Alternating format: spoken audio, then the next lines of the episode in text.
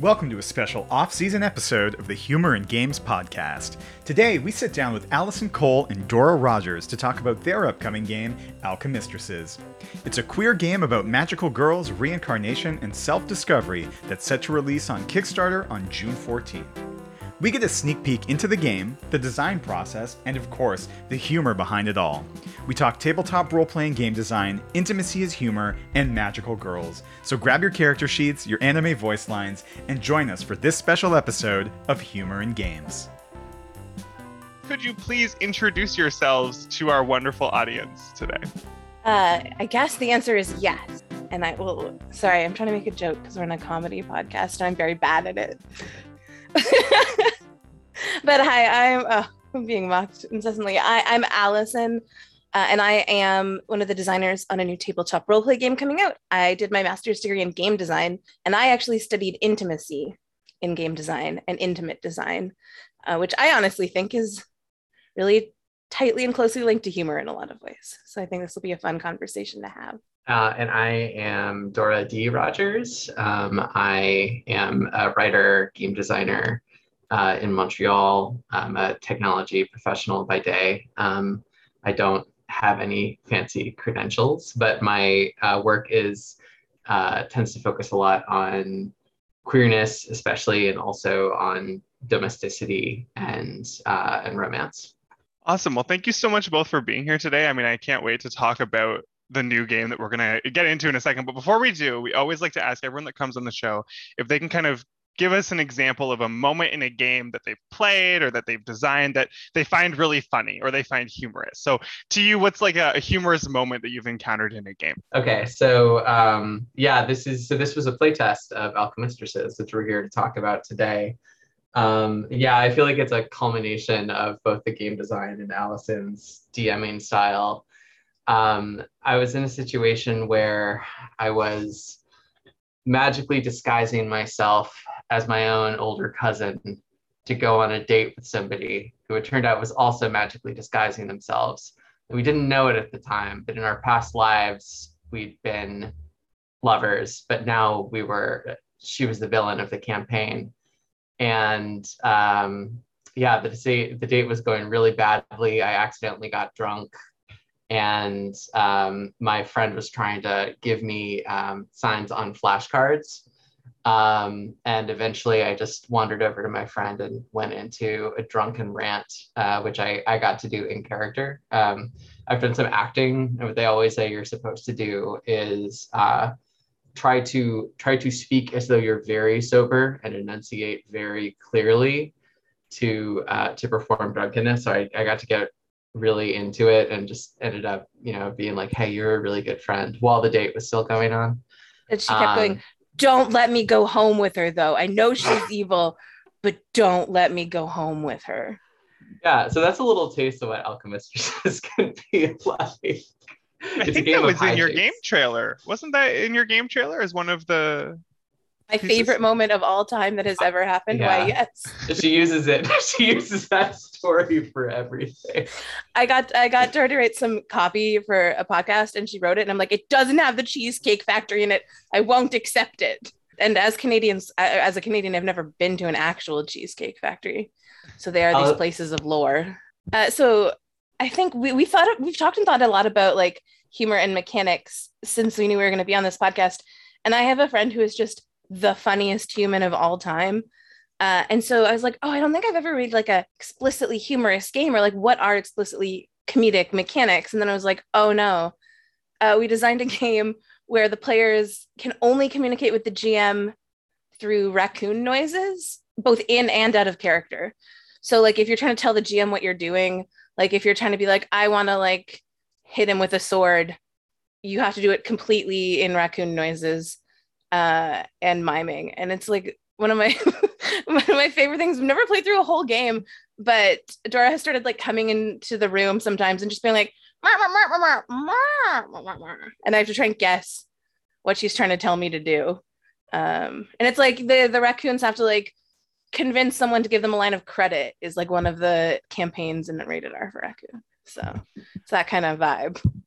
No, that's amazing, and I'm really glad that you made the sound for me because I was definitely going to try to make you give some raccoon sounds for the audio. Um, that, that so that was a game that your friend made that you were a participant in. Um, just to check. Yeah, yeah. That's I guess part of the thing about doing a master's degree in game design is you play all of these games that no one knows about, or even will sometimes get the chance to know about. This is something I did with a friend. Um, Yeah, you were a designer on that. It was for a game jam. There was a um, there was a I can't even remember what it was, but there was a like a I think a dating sim called Trash Friends about raccoons. It's a video game, uh, which I also think falls probably hard into the comedy genre. And we're like, oh, wouldn't it be funny for this jam? We made a TTRPG version of that game, but you could only talk like raccoons. So that's like where that came from. No, that's amazing. I kind of want to go hunt for it now and see if I can pull up a version to play. And I part of this is like what does humor kind of mean to you in the work that you're doing? And the examples that you both gave kind of hint at like social humor and TTRPGs. And is that kind of the common form of humor that you engage with, or how do you kind of see your work in relationship to humor in game design? So I'll give this a start. Uh, and a lot of my personal creative and artistic work is in TTRPGs. Oh, yeah, that's where a lot of my work is. And that's, I think, where a lot of the, I'm quoting, the funniest stuff I've done is. Um, I think that I, I lean into that, so the social, I say playfulness, that's all games are playful, but the like lighthearted playfulness in social design. Um, I lean into genres that are uh, kind of funny. I love bad reality TV as like a touchstone for everything I do. And so I think that also comes into my game design pretty intensely. Yeah, I was thinking about this a lot because I think that my my work I think is is not usually I definitely wouldn't call it comedy, although I think it can be funny. Um, I think that actually working with Allison can curb some of my impulses to always be super dramatic or or or else to be kind of syrupy um so but like that said um you know I, I, deal a lot with romance in my work. I deal a lot with uh with like social situations like very cozy domestic situations. And i think that all of those like you have to express those through humor sometimes right? Because that's just how people actually live you know like when you are comfortable when you are with people you care about or that you're comfortable with like humor is you know you'd rather be laughing than crying usually. So humor is something that that comes out naturally well, I think that's the beauty of um, a tabletop role playing game where you have everyone kind of around the table. And I mean, that's the game that we're talking about today. And correct me if I'm wrong that you're not classifying it as a tabletop role playing game. But um, as I've read, it's Alchemistresses. And as you write, um, it's a queer game about magical girls, reincarnation, and self discovery.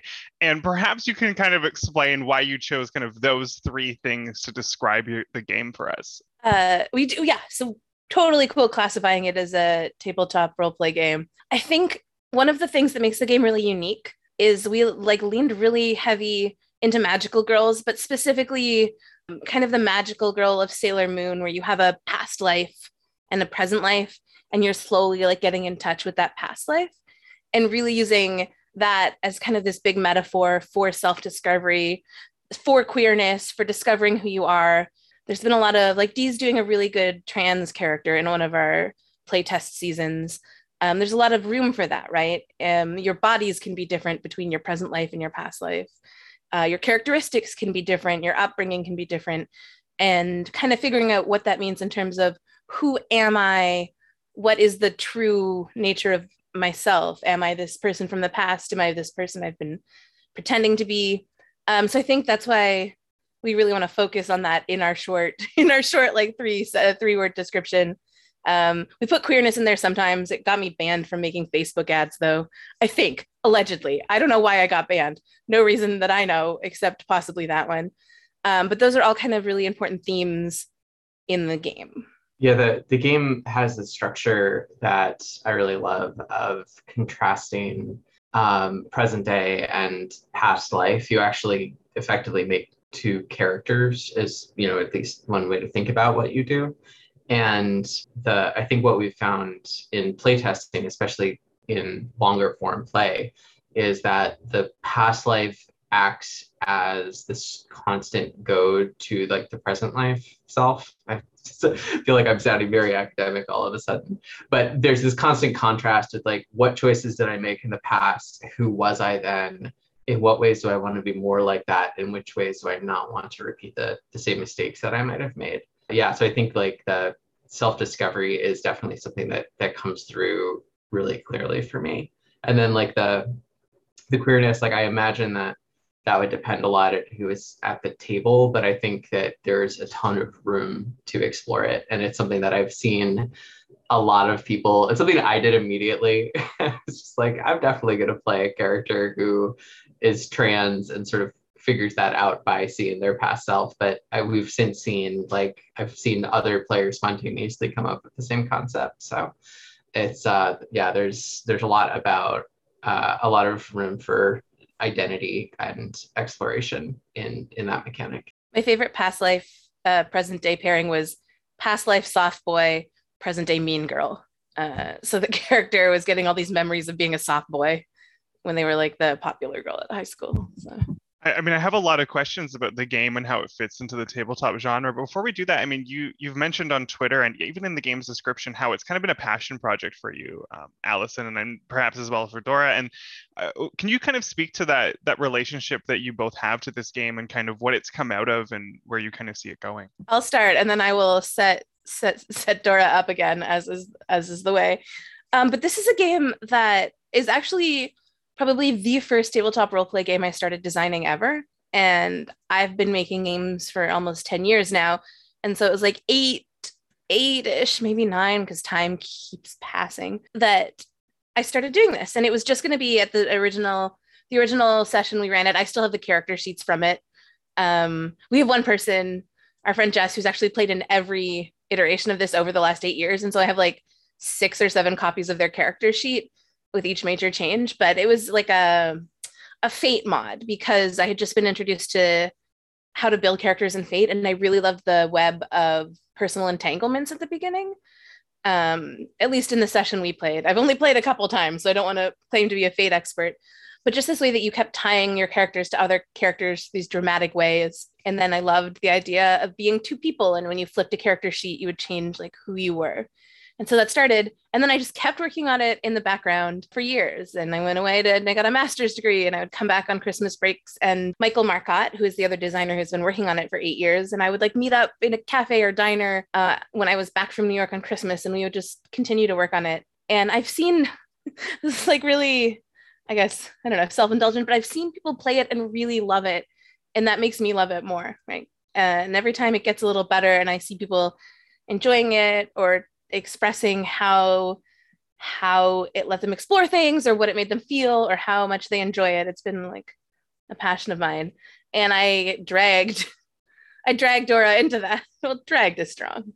Was that my setup? Sorry. Oh, that was your setup. that was such a good setup. I know we're great. But uh, Allison is almost a compulsively collaborative designer. Uh, I'm very like inclined to keep things close to my chest, and I don't want to show people until they're ready.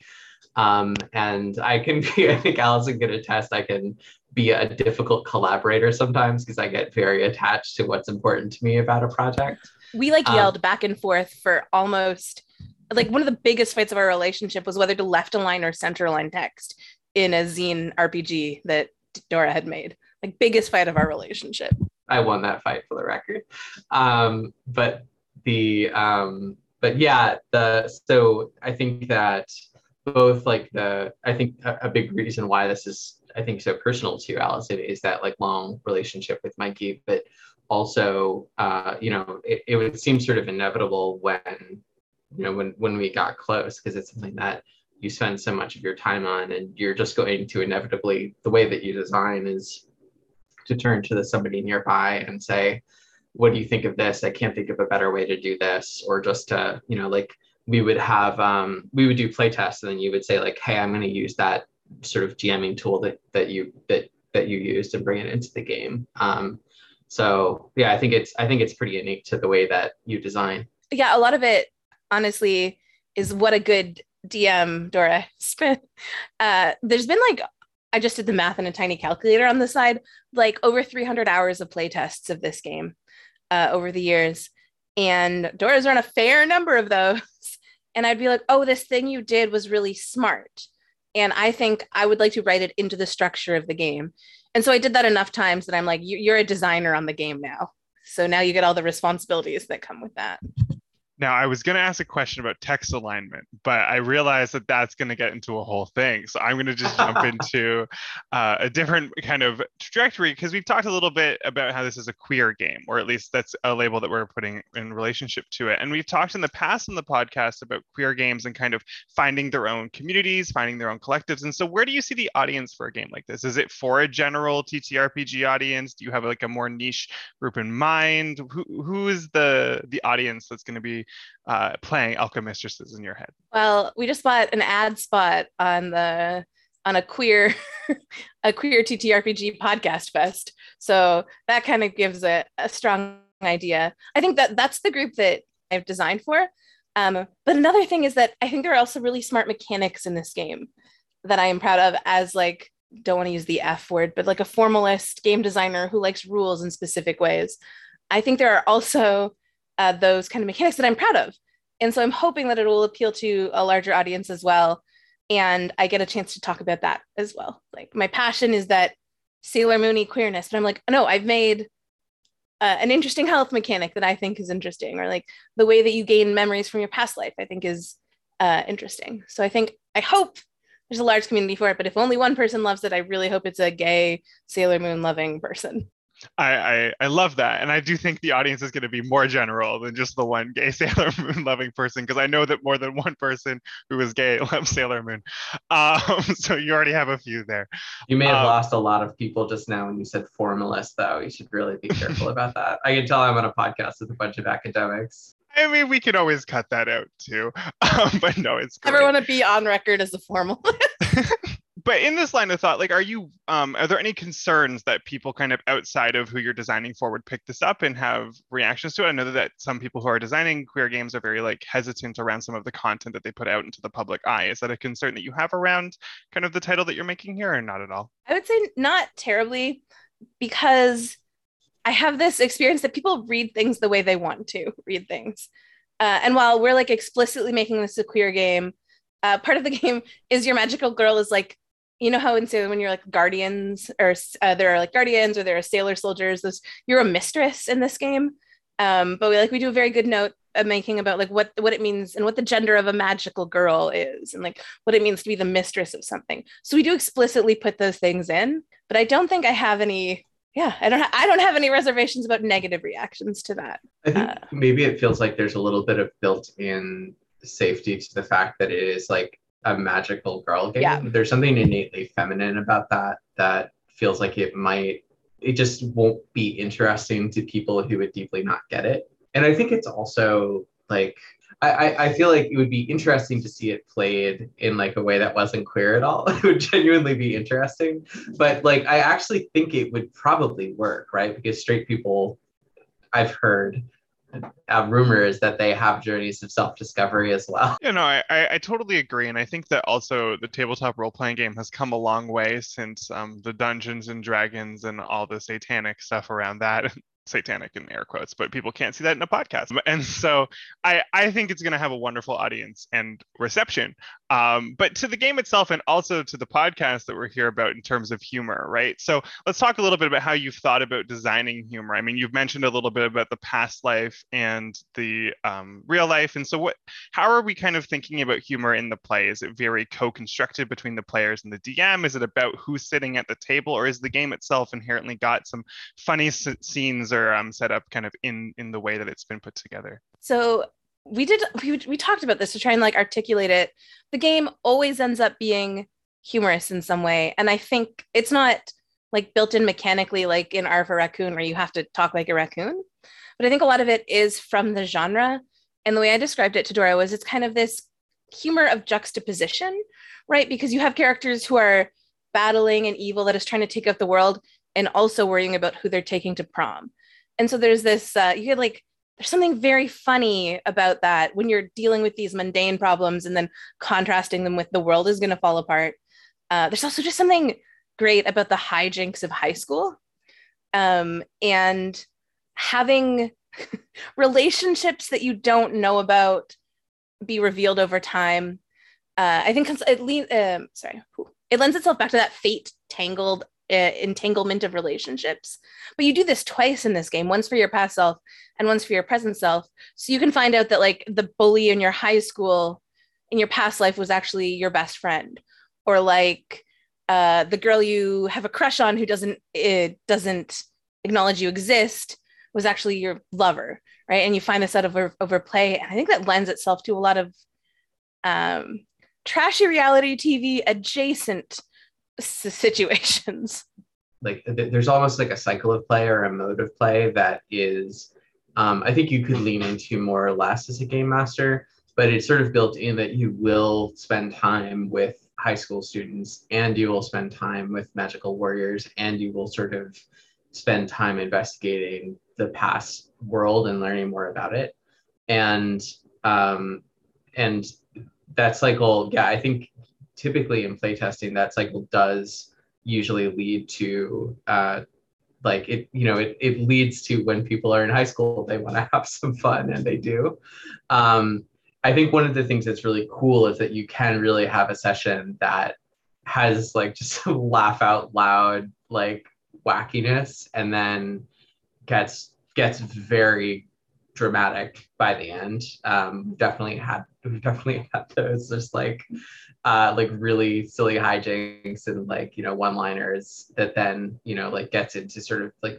very like grave life and death stuff that you know that like the players are kind of like oh my gosh this is so this is, this is so so so much uh, by the end. So it's like a, I, I think it's really cool that it's capable capable of both those extremes I think that's the piece that I want to kind of come back to because this season we've been talking with LARP designers, we've been talking with some other people in the board game world, and uh, when when it comes to TTRPG, there's this really interesting space where humor is like co-created, but it really does depend on kind of who's at the table. And so you you were saying that you'll have these sessions where you have like these you know hilarious hijinks going on and then these very deep serious tones. And i'm wondering how how you think about designing the, that kind of juxtaposition into the game. So it's been really useful for me to do um, season long playtests.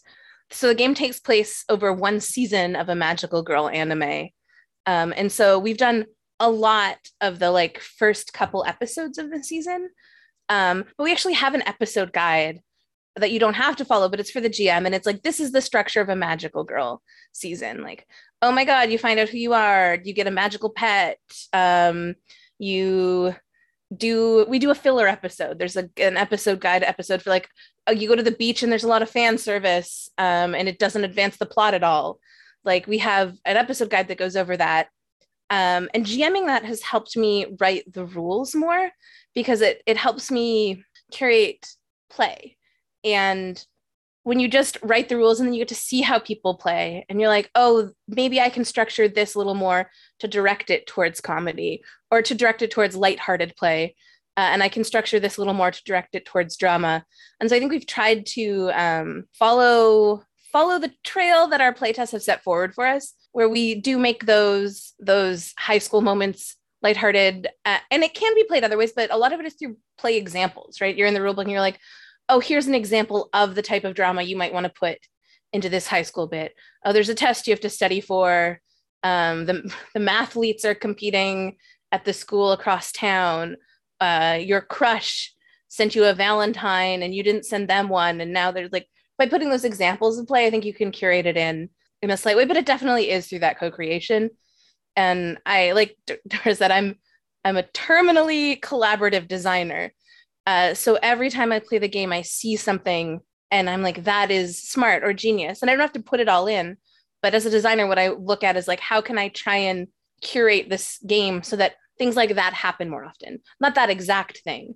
Um, and I love the hijinks. So the whole thing has been me trying to structure it so that you get to be like ridiculous anime high school students. And then you get to like find out that you died a tragic death uh, Dora was mentioning one episode where in our season they had to all watch their past selves die because you do these flashbacks to your past life and you witness what happened. And they like watched themselves die. Uh, and so like going from I can't remember what the everyday hijinks that episode was Do you? But it, going from like being a drunk at the Cheesecake Factory. It was the Uh, scavenger hunt.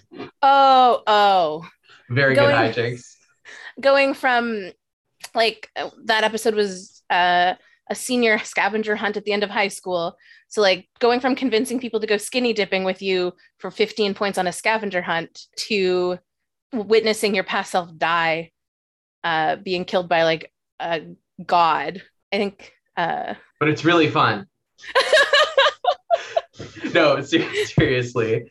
Um, the the thing I want to add to that is I, I think it also comes back in terms of um, like how you curate or like set people up for that co-creation is I think that like the web of entanglements is also really important.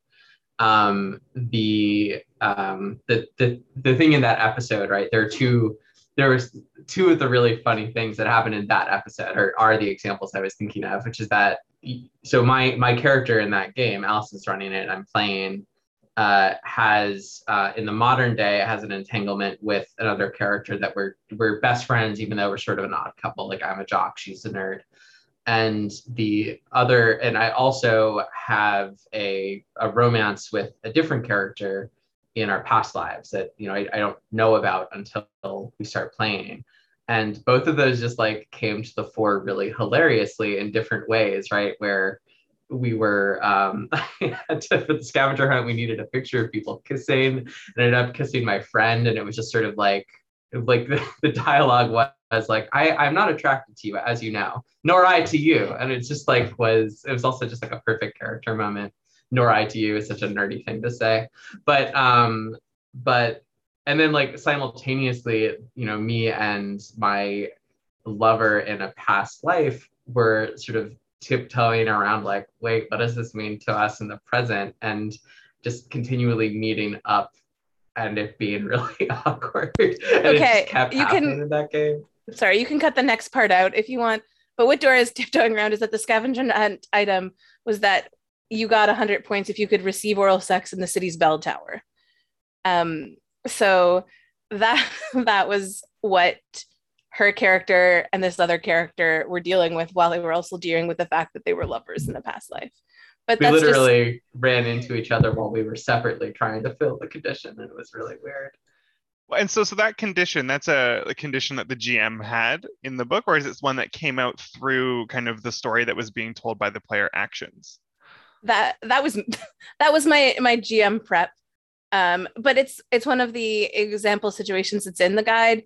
It's like um, something dramatic at the end of a, a school year, like a senior scavenger hunt. I I did not come up with that item. I just literally pulled an actual scavenger hunt from a high school senior class. Kids Um, these days. kids these days. Um, but the exact details were created by the GM, but the kind of like the overarching situation are play examples that we're hoping to put into the book. I, I love that. I have a feeling we're going to be keeping that example in um, just because I think it really does tie into that nature of like what's being prepped and what's actually being done and how does kind of humor kind of come together in those spaces, um, which I think is really wonderful. Um, and so as we're kind of coming to the end of our time here, I'm just going to bring us to a final question on the game is set to release uh, in June um, and so with that release, you probably have some nerves, but also some excitement. Um, what, what kind of are your hopes for this game as it goes out into the world and finally leaves your designer hands? Gosh, I just want people to love it. Like uh, Dora and I made one other game called Denial and Yearning, and it's about writing a trashy lesbian romance novel. Uh, and there was like one one person on itch.io, like it has a bunch of reviews, but like one person left a comment, and it was just like, "This is the best thing. It's the cutest thing. I play with my girlfriend." And I just want that's all I want. So many of those. I mean, one is wonderful, um, but I just want people to be able to like it's a thing I've had for for eight years, and I've run so many playtests of it, and I've seen so many people enjoy it. I'm also excited to see what other what other people do with it, uh, and then also the positive comments they leave after they do those things. Can I say I'm a sucker for external validation? Yeah, I want people to love it. I want people to to make lots of fun self discovery like realizations while playing.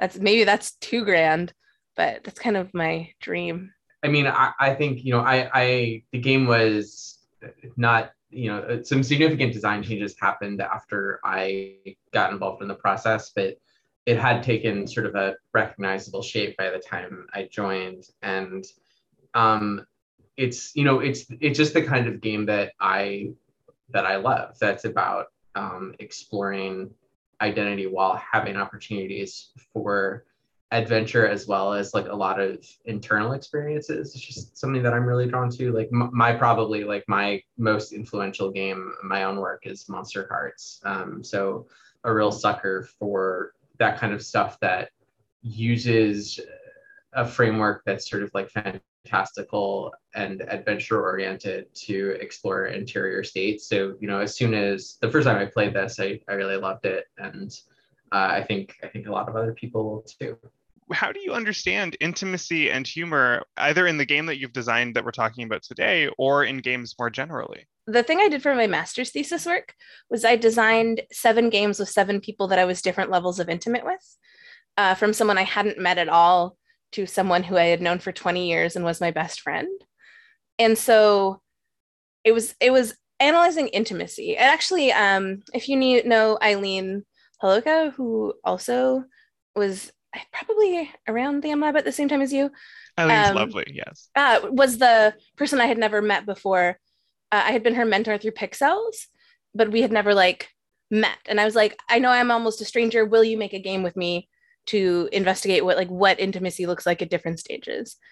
Uh, and so I did that with a bunch of people, and the goal was to make games that felt like the relationships I had with the people um, through the different stages of intimacy. And what I learned from that was just how, I guess, I see awkwardness as a type of humor. Uh, I see awkward pauses as funny. I know they can they can go into uncomfortable, but I think when you combine awkwardness with intimacy or kindness, it is humor. Whereas opposed to awkwardness without those intimacies or kindnesses can be uncomfortable or unpleasant. And so a lot of the process that I did in that designing were these like funny spaces, uh, like funny spaces to be in, to feel. And then what came out of them were games that were often also awkward, but mechanically were like funny and playful.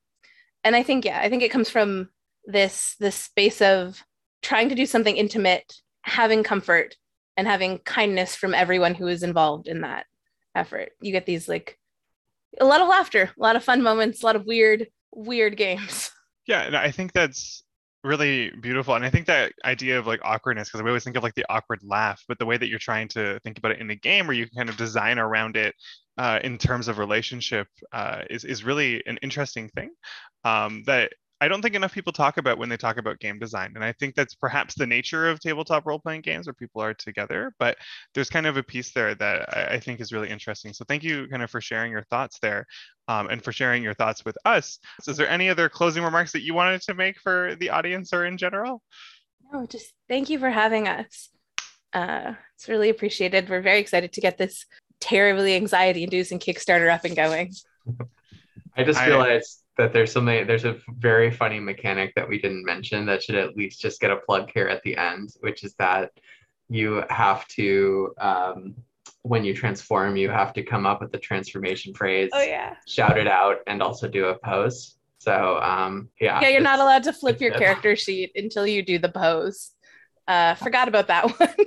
So in short play our funny game oh That's yeah amazing. do you want an example i'll give you one right now can you describe it though, since this is an auditory of podcast? Of course, yeah. I'll paint a will paint a word picture for everybody. All right. Okay. Um, so my picture my high school girl Maddie, um, if she was presented with danger, might uh, shout out for everybody to hear, since she is the mistress of air. I'm gonna blow you away, and she might like sort of face you in profile and just just blow a kiss. Amazing. Absolutely amazing. I as game master would allow allow that that sheet to flip over. The only way to get that plus one to spirit. I gotta do it. So just to double check, to power game in Alchemistresses, you have to make sure that your performance of transforming is good enough that the GM gives you the bonuses as per the flip of the sheet. Yeah, you have to. Yes, uh, you have to. The GM has to approve your character flip sheet, sheet flip. So uh, yes, it is awkward and beautiful. And okay, I have just, I know everyone comes up with the best lines in the best poses. It is just like really great because it's all element based puns because everyone's like the mistress of a different element. See, alchemistress, alchemy mistress. It it all it makes sense now, but there's just like all these amazing puns people do, great poses. I completely yeah, I should bring that up more often. People love it. I can't believe we were asked about funny mechanics and we didn't think about that. But it's amazing, and I love that that's an aspect of the game. I'm so used to like TTRPGs where like the power gaming is like I got a plus one to combat because I took this feat, whereas yours is like you need to have a performance that is good enough for the GM to uh, accept it. And so, actually, I have a question. I know that we're running late on time, but I have a question about that. Have there been situations in the game where the pose and statement of flipping intent was not to the GM's desire? I, as long as players do it, I've always allowed the flip. But I will, they'll be like, okay, I'm going to transform. And I'll be like, are you going to transform? Because what do you need to do to transform? people will, all the time, people will sort of be like, okay, so I transform and then I'm going to use my, oh, wait a second, like, the tide of battle. This was our conversation with Allison Cole and Dora Rogers. Don't forget to check out and support Alchemistresses on Kickstarter. As always, thanks for listening and see you next time on the Humor and Games podcast.